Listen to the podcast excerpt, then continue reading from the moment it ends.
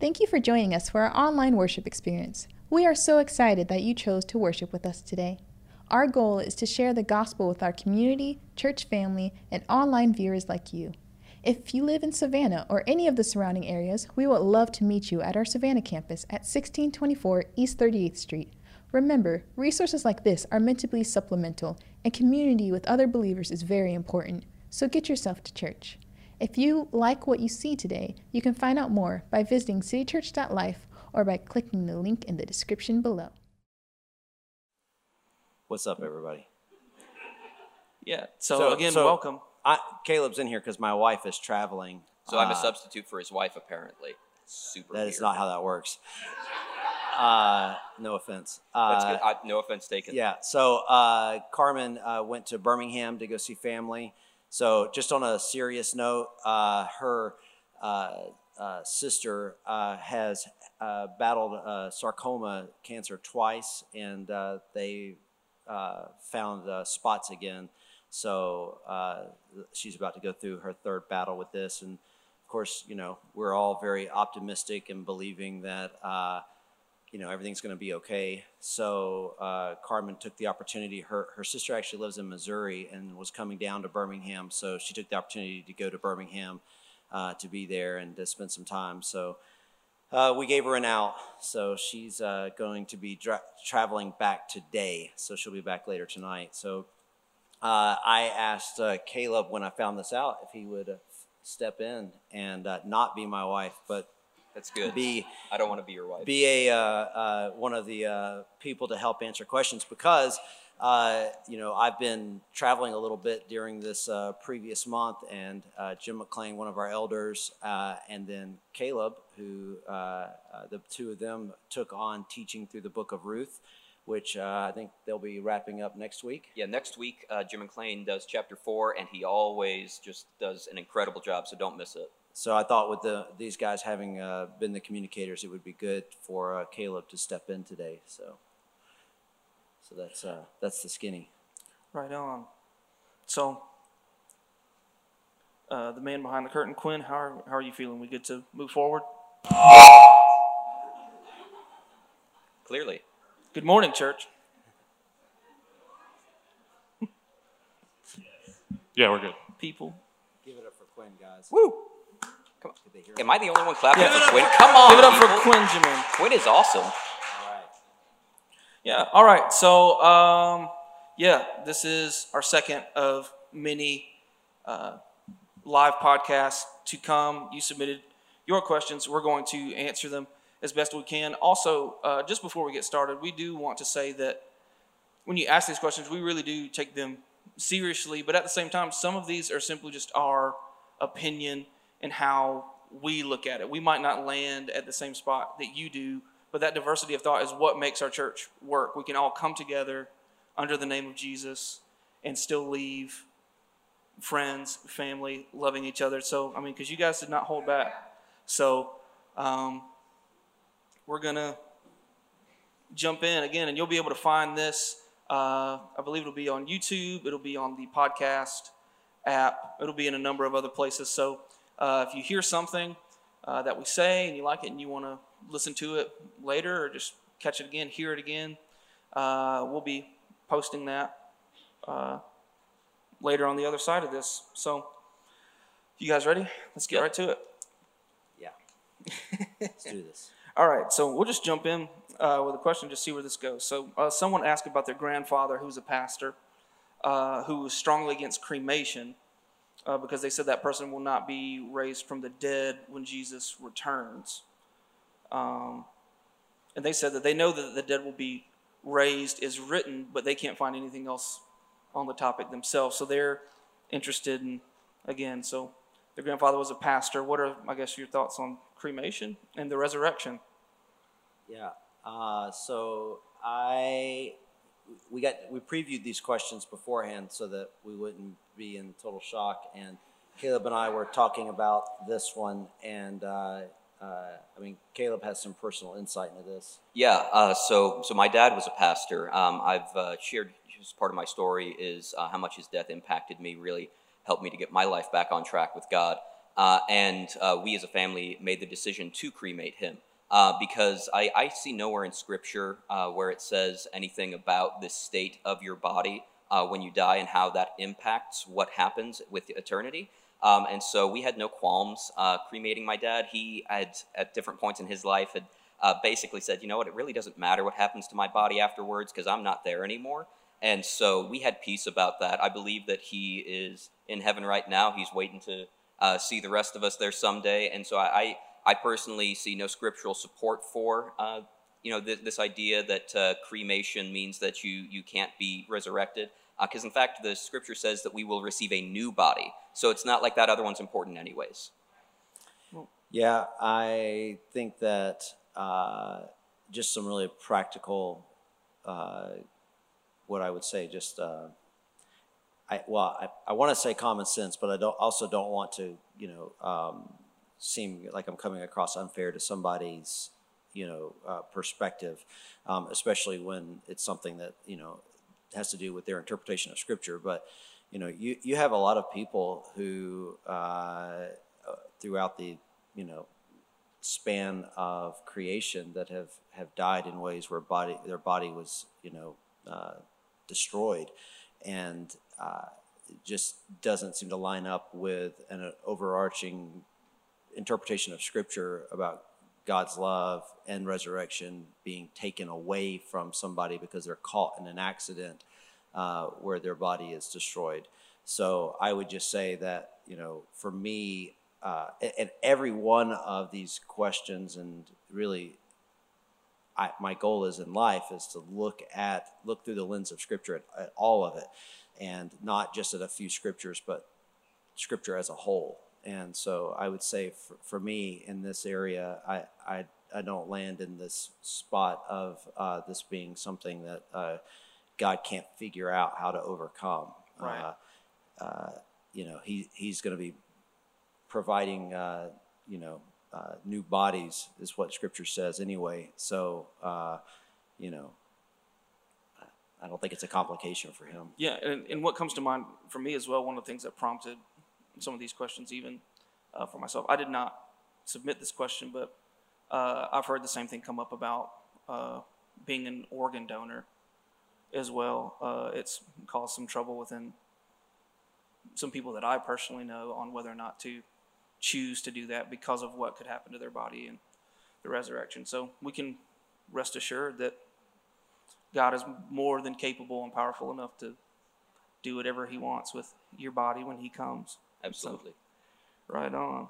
God did take an, a, a rib from Adam, so he he died missing a piece of him. Just saying. And you can take that up with God. uh, yeah, so let's keep moving forward. Uh, that's a nice starting place. Uh, this one says uh, someone's asking, they say that they have a uh, personal relationship with God, but their spouse does not. Uh, so they're curious about how to teach their children about God uh, when they and their spouse are not on the same page uh, spiritually. Uh, so, uh, Quinn, I'm going to ask you to, uh, if you can. Um, I believe in First or Second Peter, Jim. Maybe you remember Peter actually addresses this, and so I, I, think it's a great opportunity to to look at Scripture to help inform what we do. Um, but but that's first off, that's a really really hard thing um, because uh, you know if, if, you're in this position of uh, not having a, a, similar stance towards how you raise your children, then obviously that needs to get sorted out. Um, the, the first thing I would say is to pray for your spouse, uh, whether it's uh, the husband or the wife that's not a believer. I would say pray for them. The power of prayer is phenomenal. Um, when it comes to the actual raising of your children, I mean, you have to have some hard conversations. Um, but I believe that, um, and Quinn, let me know if you when you found that. But I, I, believe that the, the best stance is to to love them, to pray for them, um, and to follow the plan that God has laid out in Scripture. Um, and remembering that ultimately He is your authority. But um, you know, if, if you are a wife, and I spoke about this a little bit last week um, in the book of Ruth, this idea that um, that God has set the husband as authority, and uh, whether whether or not he is a believer, Uh, that does mean that uh, unless something he is saying goes against Scripture, ladies, I believe that, that you should submit to his authority. And I know that's not an easy thing to do, um, but I, I, do believe that ultimately that communicates love to him. And so uh, ultimately that will, I believe, help lead him to Christ.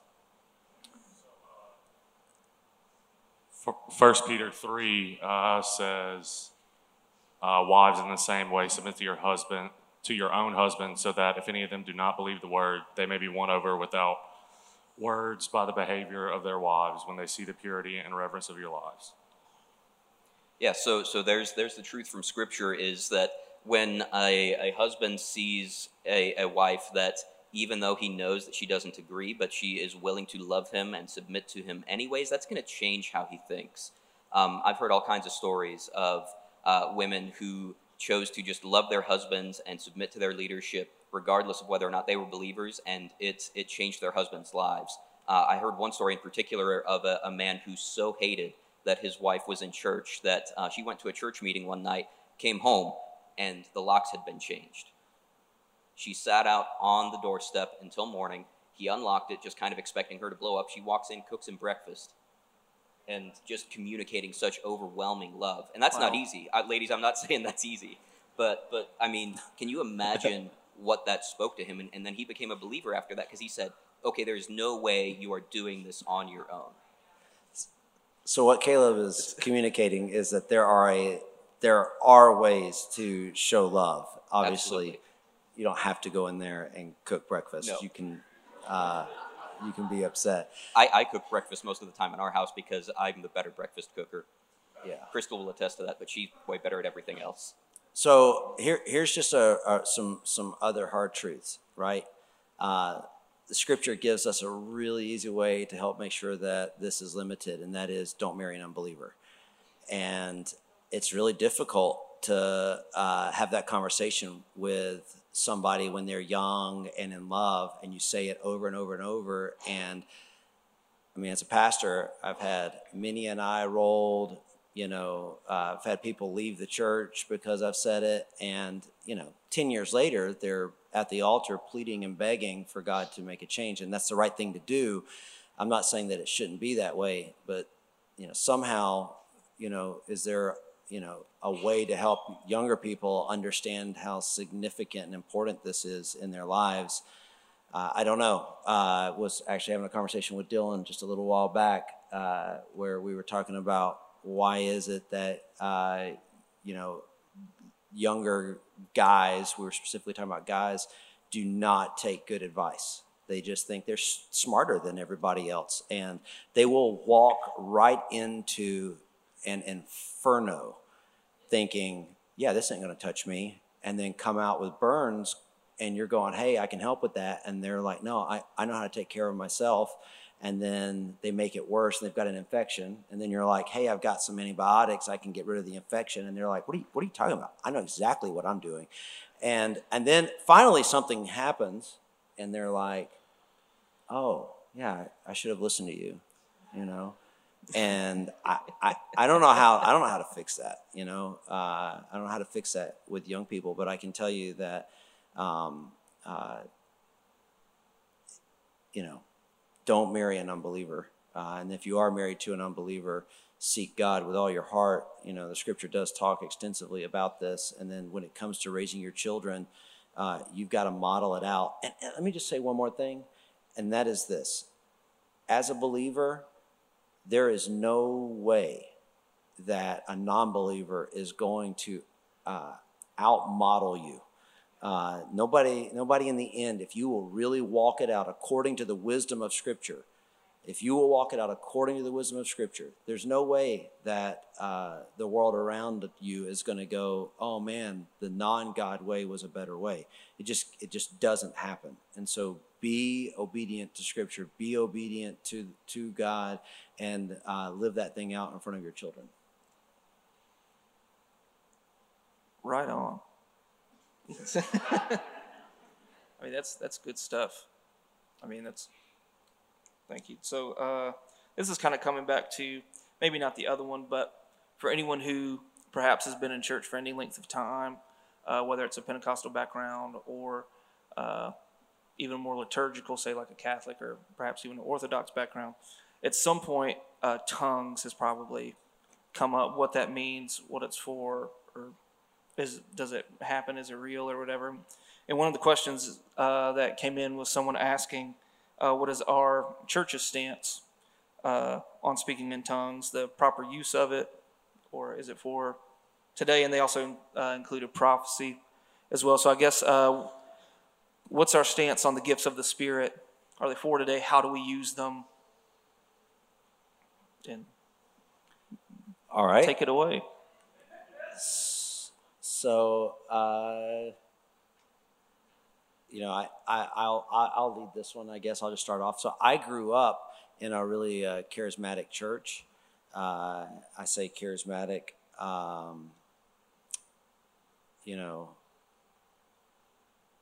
tongue talking. Uh, we used to, they used to do these things. They called it a Jericho march.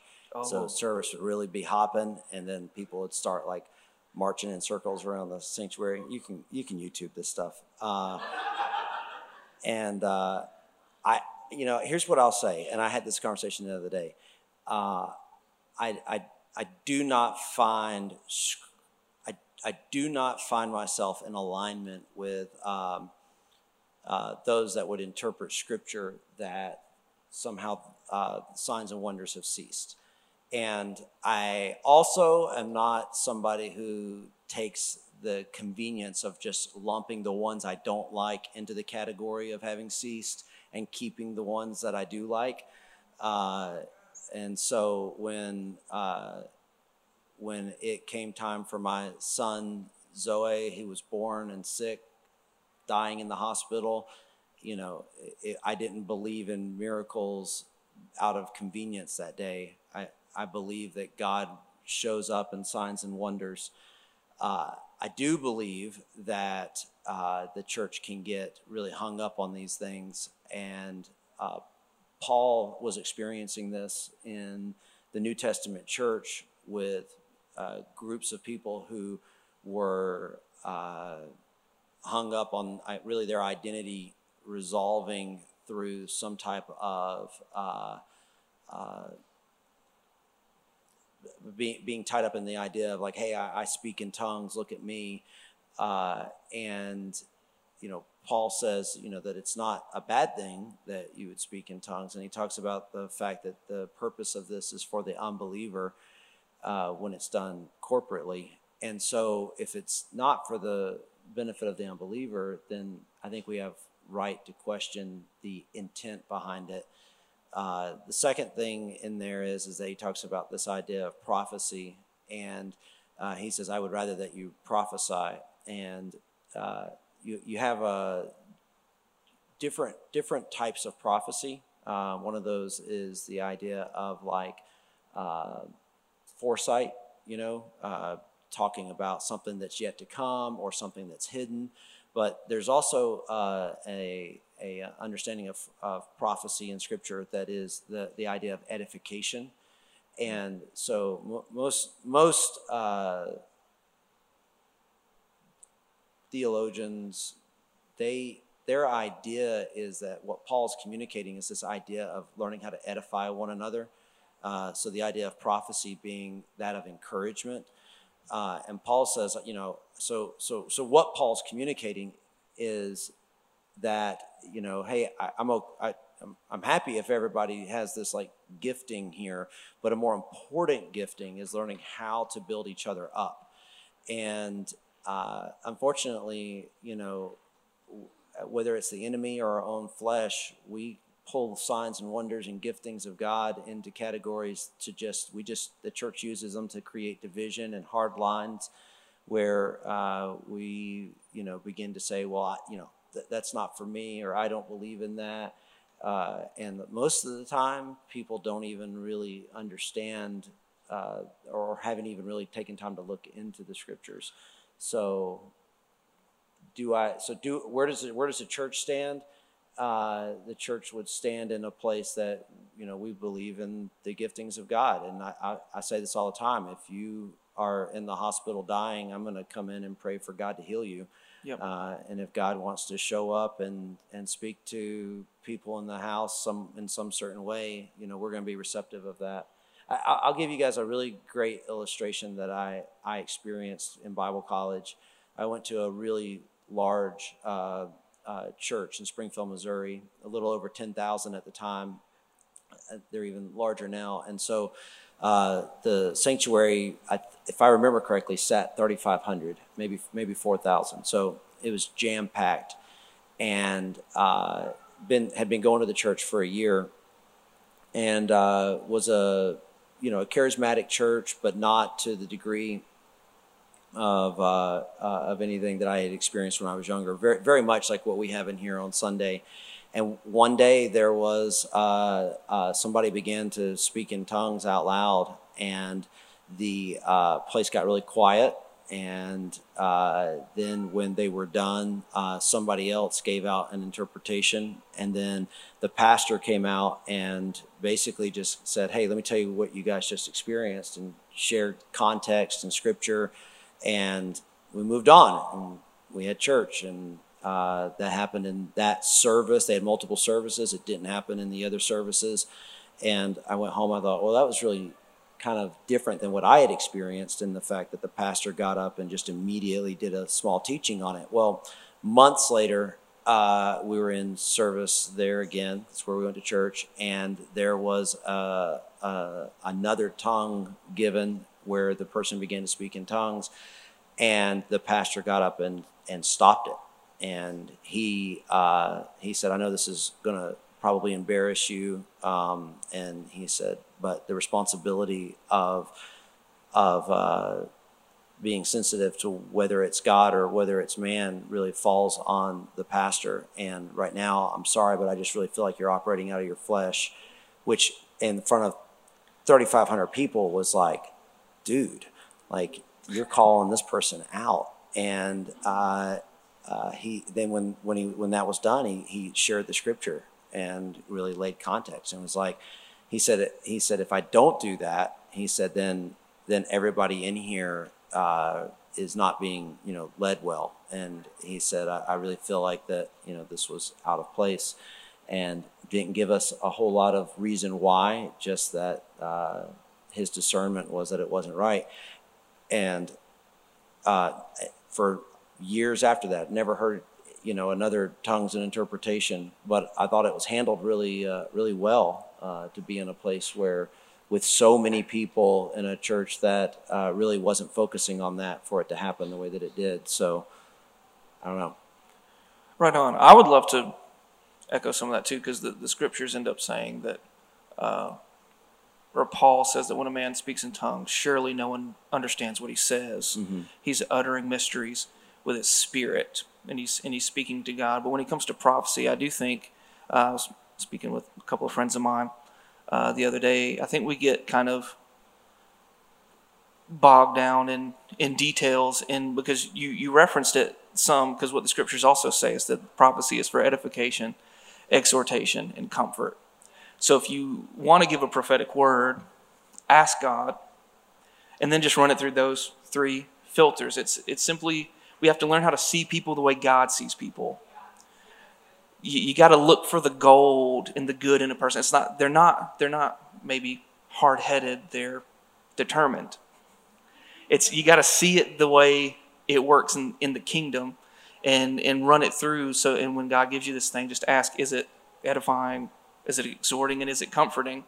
And if it is, you should probably share it and give it to that person because it. I think it's the the spirit of God uh, encouraging you. And that, for personally for me, has been really helpful. I had somebody share it to me that way, and I just found it yeah to be incredibly. Uh, just it, it opened my mind up to that. So, um, and speaking of tongues, um, there's a question in here that's uh, is is cursing really a sin, or is it more of a cultural or cosmetic thing? as it's worded. Uh, so I, I, guess I'll go ahead and take this one. Um, I, I always come back to scripture, right? And so, um, so, so part of it is like you have to understand what is culturally cursing because you know I can use the word, word booger and you think that I'm talking about something that came out of my nose, uh, but in another country that's a swear word, right? And so so part of that is is intent. Um, however, Scripture does say to not let anything unwholesome come out of your mouth. And back to this idea of edification that Dylan was just talking about, is it edifying somebody for you to drop an F bomb? No. Flat out no. I, I think that, you know, if you are trying to build other people up, then you are mindful of your language, and that that is the kind of thing that, that shows your commitment to glorify God and to edify those around you. And Scripture is very clear to not let any unwholesome talk come out of your mouth. Uh, Quinn, if you want to find that verse, I, I, I think that was Ephesians the 4, NIV. I believe. Ephesians 4? Yeah. Oh, Ephesians 4.29. Look at that. All right, cool. Ephesians 4.29. Not let any unwholesome talk come out of your mouth. Only And- that for which is good of the. Yeah.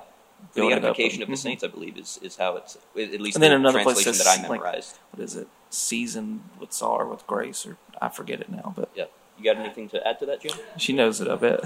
yeah, I, it, the, you know, uh, he, he's talking about intent here, and uh, I, I, I'll add this is uh, unfortunately, especially I think in uh, in our culture, uh, we pull intent based on what offends us, and uh, that's a that's a poor way to create intent uh, you know, the intent of what you mean should be whether or not uh, it is offensive to somebody else. And so, uh, you know, I grew up uh, in, in, in my house. There were certain words that we used that were not offensive, and as a kid, I, I heard them and I said them, and they weren't they weren't uh, inappropriate. Uh, and and, and my and my mom and dad were were church going, so they weren't like you know the types of words you're thinking of. I'm still not going to say them right now. Uh, but when I started dating Carmen, and I was at the house one day, and uh, just to give you some perspective, I was talking about being upset, and I, I used a, a different word for being upset, and uh, that had not been inappropriate in my house. That was, you know, you would have thought I had done something really bad using that that word, and so I stopped using that word. Uh, it was it was the you know my my intention in that moment that that time was that uh, had no no offense to it. I didn't mean to offend anybody, but as soon as I knew that it offended somebody, um, I could no longer claim that my intent was pure and my motives were okay because I knew that it was offensive to somebody. And so, uh, you know, I, I stopped using that word, uh, especially in those circles. You know, it really got to where it was it just became less and less a part of my daily language for that reason. Uh, you know, Paul also uh, talks um, about like the, the, the, the manner in which we talk, the subject matter. Uh, you know, coarse, crude talking uh, is is you know it's not acceptable, uh, and so you know guys that will sit around and and flippantly talk about sex or uh, you know make jokes about intimacy. Uh, those are those are lines that are just being crossed. Paul says they don't they don't glory God, they don't glorify God, uh, and so uh, sometimes culturally we can become a little bit numb to that. But we need to be refreshed and reminded that if we're walking in right relationship with God, He cares about what comes out of our mouths. Uh, we have a lot of scripture that talks about the the, the way that we manage our words. In the book of James, it talks about you know uh, what man can control his tongue. Like it's a, it's like it's a, a a a wild beast that needs to be tamed and controlled, and it's not an easy thing. And I don't know why. I don't know why, but we live in a culture that uh, desperately wants to justify their actions. But I, I'll tell you that, you know, and I say that in, in just like, hey, I, I can say this and it's whatever. But you, you do not find that in the church around the world. Uh, when I'm in Mexico, when I'm in Kenya, uh, my friends that are in other nations, they do not find people in the church sitting there going, "Yeah, it's not that big of a thing." They believe it's a big thing, but for whatever reason, in America, uh, we have a lot of people in the church who believe that the language isn't that big of a thing, and I do believe that Scripture's, you know, pretty clear that it is. So words do change. I mean, don't get me wrong. Oh yeah. Um, uh, uh, my uh, father-in-law has a friend whose last name is Cooley, and uh, he uh, uh, was on a mission trip and introduced himself, and that word was a the the most inappropriate racial slur in that country, and so people instantly, when he said it, thought that he was, you know, trying to create racial tension and so they had to change. They had, they had to change his last name. Uh, so every time he's in that country, he goes by a different last name, just for the sake of why, why offend people? Why offend one person? If your testimony is what connects somebody to God, why would you not care? And that's that's the way I feel. I think with, with a lot of these questions so far, it really comes back to your testimony and glorifying God. And it's it's really about what what are you personally willing to sacrifice? What what you might view as a liberty are you willing to sacrifice so that God can be glorified and that others can be won to Christ? Yeah. Right on. So we're talking about, to a certain extent, people getting triggered, um, or or offended, or someone who has had uh, an offense brought against them, which ends up bringing uh, this idea of restoration, or perhaps even justice. Um, and that's one of the things that is brought up in here. So uh, one of the questions uh, is justice is one of the most frequent topics uh, mentioned in Scripture. We see some of this with the prophets things like that, but uh, they're interested in why we might think that um, the voices in the church, uh, whether it's leaders or not leaders, uh, honestly seem to be sort of polarized. Uh, they feel perhaps that when it comes to issues of social or systemic justice, uh, pastors are either very quiet about the issue or they're very uh, perhaps combative about the issue. And so, I guess, uh, what do we think about justice or social justice? And I guess this the stance that the church is taking on it currently. So it's this is a this is a this is a difficult question in the sense of you know if when the question is why does the church take a stand? I can't answer that. Uh, I can't be inside of the minds of every person that claims to be a pastor. Um, and I don't think that that's the intent of the question, but I just I want to clarify that I, I don't know why uh, different churches can take different stances on things. I can tell you that uh, uh you know what what my view on justice and you know uh, even you know I guess pulling in some of the ideas of like social justice as a as a phrase are, uh, but uh, I really don't know why it is that one church will take a stand really you know in favor of. Uh, uh, bringing justice to a situation where another will stand against it. Uh, so on the on the topic of justice, I, I, I personally uh, am very soft hearted. So uh, if you spend uh, much time around me, you'll you'll know that about me. Uh, I I get pretty tender when people are suffering and hurting, uh, and I want to help. Uh, I want to help with when when there is a need presented that I'm able to help. Uh, I've also lived long enough now to, uh, and so I'm 40.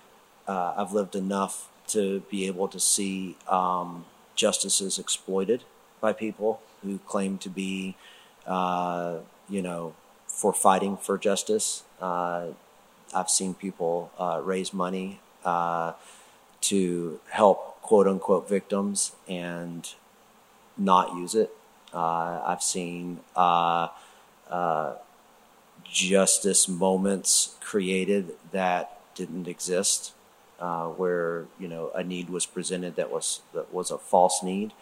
Uh, so I will say that from the pulpit, I'm probably a little bit slower to get up and just be like, "Hey, we need to run and handle this situation immediately," uh, than maybe just somebody who's on Facebook um, uh, as an individual, because I feel the responsibility of making sure that. Uh, what we're doing is something that's legitimate and that we can legitimately navigate. Uh, can I jump in yeah. real, real quick here, Jim? So, so you specifically mentioned this idea of like somebody who's jumping on Facebook, and I think part of the reason that that we feel like church leaders are not as vocal as mm-hmm. they should be about social justice is because I, I think honestly the smart move is to not talk about this stuff on social media because it's not beneficial. Keyboard warriors. Well, yeah. So, so I mean, it's it's this idea of like I'm going to change the world by angrily sharing my opinion on social media, and and the church simply doesn't do that. At least most churches that that I'm familiar with, because it's not actually beneficial. Like if we want to if we want to make change, if we want to have a conversation that can make change, then then let's take action. Let's not just use words. Um, and that's not necessarily something that is is really going to happen on social media because if, if we're honest, I know that my Facebook feed I don't really even pay attention to. You know, I don't I don't go there to be informed. I don't go there to really understand, you know, the, the social issues. So why do I think that I can make a difference by posting something there? And I'm sorry if, if that offends anybody. That's that's how I feel personally. But I feel like, you know, if if if we are in a position where God is leading us to to address a social issue, then that's something that probably is not going to be as outspoken as a lot of people because we're, we're not going to just be talking about it on social media. We're, we're going to be actually acting. You know, for example, Kicks for Kenya, right? right? I mean, we did post about that on social media, but I would wager that most people who aren't part of City Church have no idea what Kicks for Kenya is about. Right. And that was something that we vetted. We knew there was a need. We went to represent that need. I, will say this too, and and this probably just to help you guys uh, have some perspective, just in general. You know, when you want to talk about why from the pulpit is this or that shared or not shared. Uh, my daughter Caitlin uh, is 13, and just just uh, a little over a week ago, we were in the kitchen and we were uh, working on a project together, and uh, I got an email that she had closed her Pinterest account. And uh, and I, I uh, monitor my, my kids' uh, emails, and I just uh, want to make sure that they're in a safe place. Uh, but I did not know she had done this, and uh, so I was like, "Hey, why why did you do that?" And she said, "Well, I had seen a news headline where somebody from within Pinterest said that a they were categorizing pro life groups as pornography to block them from having a voice. And I, I, don't know the whole backstory on this. I'm not trying to get up here and vet the story for you. Uh, but for her at 13, she was, she said, I, you know, I, I, I will not have my voice silenced. And uh, she said, I have a voice too, and it's not just other people. And so she said that on her own accord, she just was like, I'm not going to support them and so she closed out her uh, Pinterest account. And I was really proud of her, and so just taking a stand on something she believed in. And she said, uh, uh, we were talking about it, and she was like, "Dave, why do uh, why you know?" She said, "You know, you're really passionate about stuff. I see the passion in you. I see you fighting for people, helping people.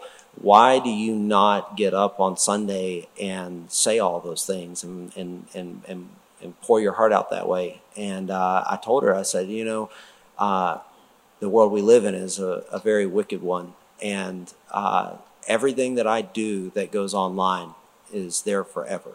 And so uh, I not only have to be careful what I say as a pastor, I have to be careful what I say as a dad. And uh, I have to make sure that the things that I'm saying line up with the Word of God and I have to make sure, I have to weigh the risk of how it'll impact the rest of your life.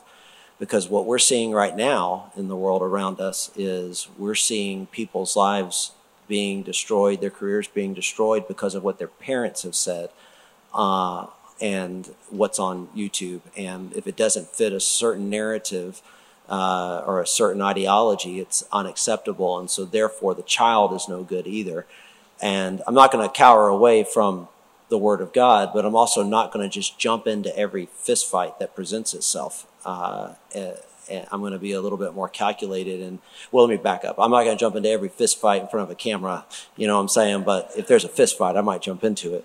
No, I'm just kidding. I'm just kidding. I'm just kidding. I, I might. Um, uh, I, am very passionate about about these things. And when uh, there was a group called Invisible Children uh, back maybe uh, 15 years ago that went over to Uganda and they began this. Uh, they had a video uh, that they showed of uh, children who at night would come into the city and sleep basically like in these like sewer basements to hide from our, the militia groups that would come in during the night and steal the children and turn them into children soldiers.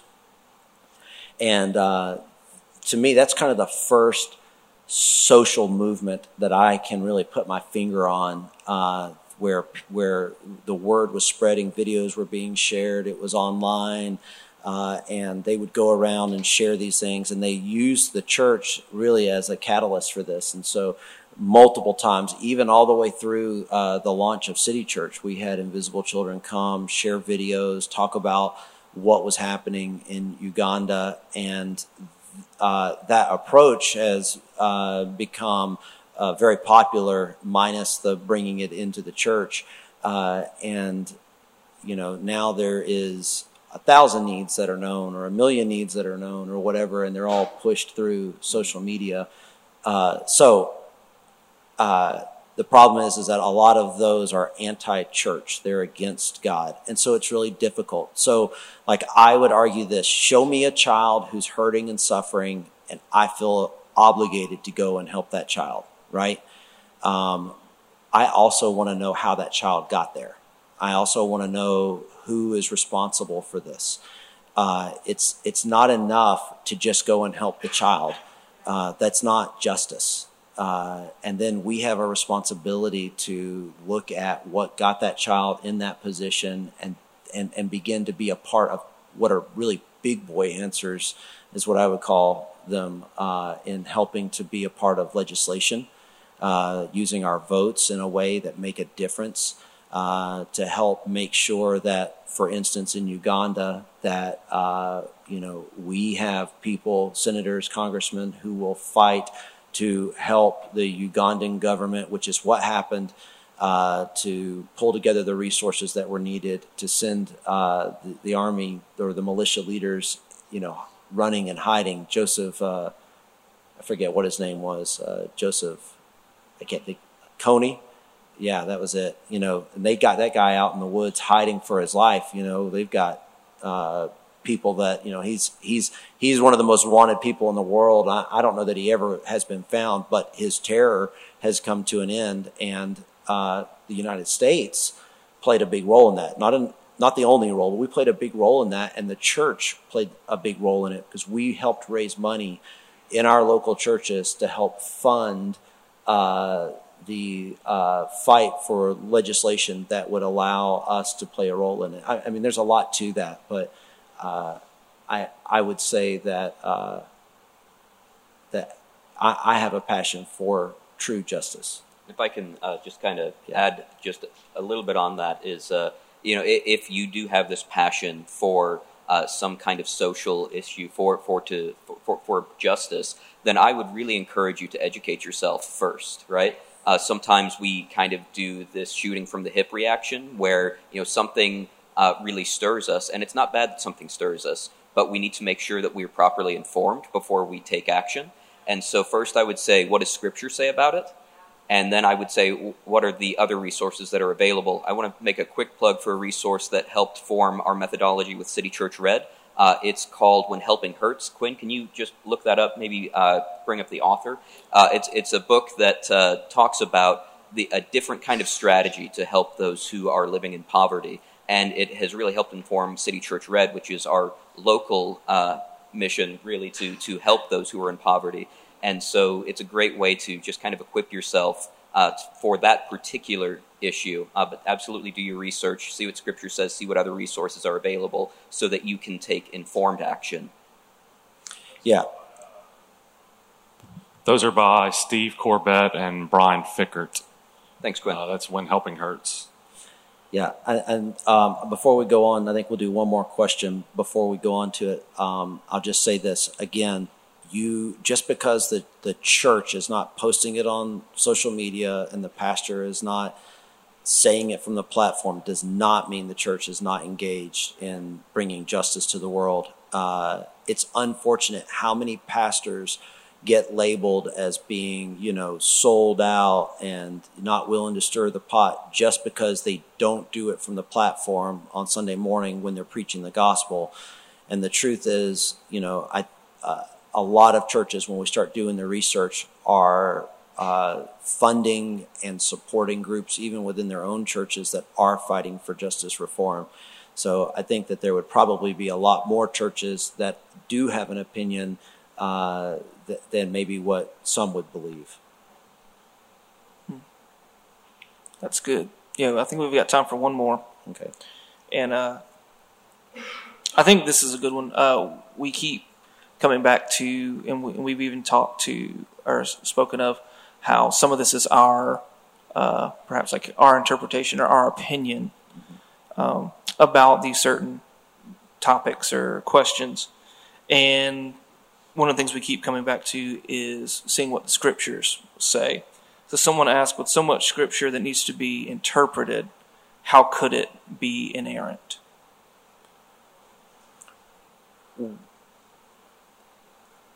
So, from the perspective of needs to be interpreted, uh, I think that uh, everything that you read or you consume has to be interpreted.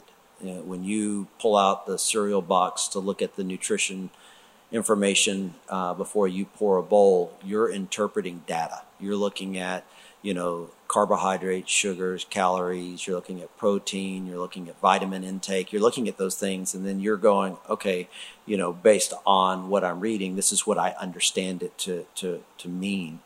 Uh, and so, uh, it's the same when we look at scripture. Uh, and Jesus did not shy from that. He used language like, You've heard it said, but I say to you, right? And specifically in the instance of helping to create some interpretation. So you've heard it interpreted this way, but let me bring some clarity for you. Uh, the prophecies that are set inside of Scripture as well are not intended to uh, to to I mean the scripture says that, that that they are not intended to give us like some like exact moment when God's going to do what he's going to do. They're really to help be guide points to continue pushing us along with our faith. So they help us to be able to identify the things that have happened are uh, actually God things, uh, and that God's been at the center of them. Uh, and then as we move forward, it allows us to, by faith, seek Him, be in His presence, gain understanding so that our lives can be propelled forward. Uh, and so uh, the idea of interpretation being, um, uh, I guess, like a, a need uh, is, is, that, is that God made it that way for us. Uh, and then let me say this um, when we look at translations of the scripture, and you have different types of translations, and I talk about this from time to time, but you'll have uh, what's called a paraphrased, and that is where somebody sits down uh, who you know believes they have a good understanding of the Word of God, and then they take a, a the sentences and they paraphrase them in a way they think will just make a lot of sense for somebody. And then we have what are uh, word for word interpretations, and this means that the, the attempt of the scholars that come together for this, they're trying to translate every word as close to being as literal as they can. Uh, and so when we're talking about interpretation of Scripture and we're reading through Scripture, here's what's really important: is we have to understand that when we talk about a paraphrase, and you know the the Message Bible, uh, the Amplified, uh, those are some popular ones. Are you are you speaking of just uh, for clarity? There's I heard at one point as well, so there would be paraphrase uh, word for word, and then perhaps is meaning for meaning. Would that be maybe included uh, so in be the paraphrase, or is that that something would that outside of meaning for meaning would still be a, a, a type of paraphrase Okay. um, and that's actually uh, if i remember correctly that's NIV is actually meaning for meaning Mm-hmm. Um, so so when we talk about like interpreting scripture we have to be able to understand that when we're talking about a paraphrase we're talking about somebody who has come and made their best interpretation off of the meanings of the text and uh, then when we come to meaning for meaning, we have to understand that we're kind of getting a, a in between, and then we go word for word. Uh, and so uh, this is why on Sunday morning we teach from the ESV. Uh, and the I- idea there is that we're trying to get as close to being as literal as we can be, still being at a um, uh, understanding or a, a reading level that the general population can interpret. when you talk about those texts, okay, so King James, ESV, um, American Standard, uh, there's a there's a lot of them that that attempt that. The the difference in those texts, and then going back to the oldest transcripts that we've got, uh, manuscripts, uh, we're talking about a less than one percent difference. This is uh, a literary impossibility. Uh, and I keep wanting to put together a video. I keep telling Quinn we need to put a video together on this uh, to put out there. But the, the standard that is used to, to decide from scholars on whether or not a literary work is considered to be whole uh, uh, allows for you know, I think like 30% difference or something. I can't remember off the top of my head, except for when it comes to the Bible. And I don't know why that is. I don't know why scholars create a double standard. Uh, but you'll, you'll find that uh, there will be less than a hundred uh, copies of a thousand year old text that will have massive amounts of differences in their translations, and that will be accepted. But you'll have thousands of copies of uh, manuscripts of the Old Testament that have less than one percent difference, and and you'll have scholars that will still try to argue that you know it can't be accepted. So uh, our goal is not to try to uh, fight for the authenticity of the Scripture, but it's to understand the Scripture. And some of it is just really, really simple, and some of it uh, we need some context to be able to pull it together. So uh, interpretation is what draws us in and allows us to go deeper. Uh, and and I, I'll just use this quick analogy. Uh, if you are, you know, if your, you know, favorite show is SpongeBob, you know, how many times do you watch an episode of SpongeBob to get to the meaning, right? You don't. You watch one episode and you move on to the next one, and maybe you're quoting a couple of lines about chocolate, you know. Uh, uh, SpongeBob is open to interpretation, I think. yeah, that's that's they sound like chocolates. that's yeah right uh, that's my, my, my, my, my point is uh, that nobody's like going digging deeper and deeper and deeper because it kind of on the surface just makes sense the genius that god has of giving us the scripture is that we keep coming back to it the entirety of our lives and find new revelation right we go back to the same scriptures that we were at you know, as children, and all of a sudden God's showing us something new. So interpretation and revelation go hand in hand, and I think that's a part of God's design. I think that the part of the way we do that is by continually reading the scriptures. Uh, because you know, you, if you read it once and you've settled on your interpretation and, and that's that, then I, I don't honestly think that you're digging deep enough. Because uh, you know, Jesus uses scripture. He gives us the example. Jesus uses scripture to help interpret scripture. He says the events that are happening right now are these things that were prophesied. And he helps us to see the New Testament from the framework of the Old Testament. And so Jesus studied the scriptures a ton. And, and you know, we, we have the same responsibility if, if we want to truly understand God's word, then we need to use the scriptures to interpret the scriptures. And Right. uh, the, I believe, because this has happened for me, and I, I'm sure it's happened for you, Pastor Jim, that the more you read it, the more you get out of it. And something that you read a year ago, you read again today, and, and you just see another uh, layer of, of meaning there. Um, yeah. So Kay- Kayla's making a good point, and that is uh, one of the ways that God preserves His Word is by making the entirety of the Word uh, uh, contingent on the entirety of the Word.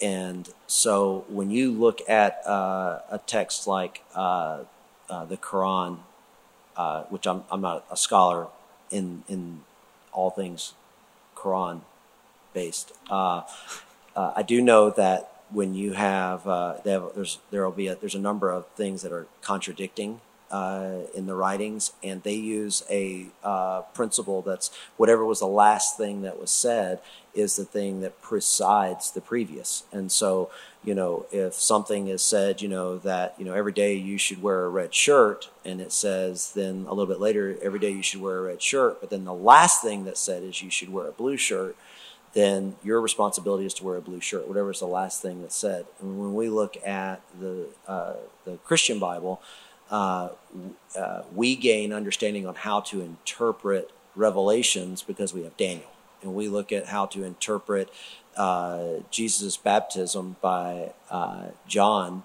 uh, at the river because we have uh, Isaiah.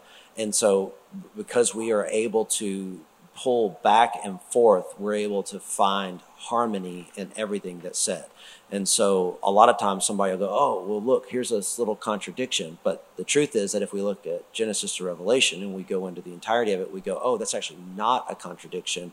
And here's why it's not a contradiction. So, uh, if it weren't for our need to be in it, we would not have the, the that full grasp. And I would love for somebody to uh, just dig into that if there is, you know, a, a contradiction or something that you think you found. Dig into it and see what you can find out, and then we can have a conversation about it. Uh, because I, I think that you know, Scripture always uh, will make things. Uh, if if you're looking at all of it in context, all of it in its entirety, it will make things come together. Yeah.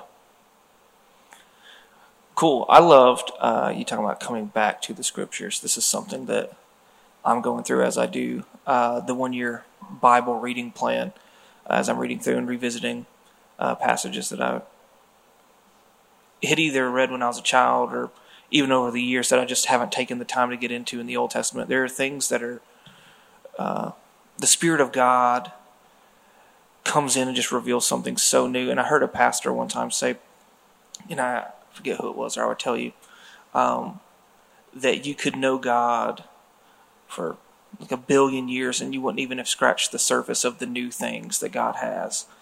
And it's it really is amazing what can happen to us if we really will be washed by the word and let ourselves be molded by the scriptures Absolutely. uh, as we follow Jesus. So um, I think we're out of time. right. So um, let me check. Uh, we did have some other questions uh, that came in. uh, we, I think, we ended up consolidating down to 14 questions, and so uh, we uh, will. Caleb and I were talking about it, and m- maybe we'll uh, attempt in the next couple of weeks to get into the studio and try to go through some of those questions, and we'll let you guys know when we, you know, if we're able to do that when we post that. If we're not able to do that, we may hold off and uh, move some of those questions into. Uh, our next uh, live podcast. Sure. And, and as always, if you have questions that really you know you want answers to, uh, we're available for coffee. Uh, our entire staff is. Uh, you know, uh, Dylan talked a little bit earlier about you know uh, the fact that we you know we don't all land in the same spot at the same time, and that's what uh, I, I champion at City Church is that we're able to have some diversity of thought. We use the language open-handed, close-handed. Uh, we are a Christ following church. We believe that Jesus was uh, uh, born of the Virgin Mary. We believe that he was crucified, resurrected, and he's soon returning.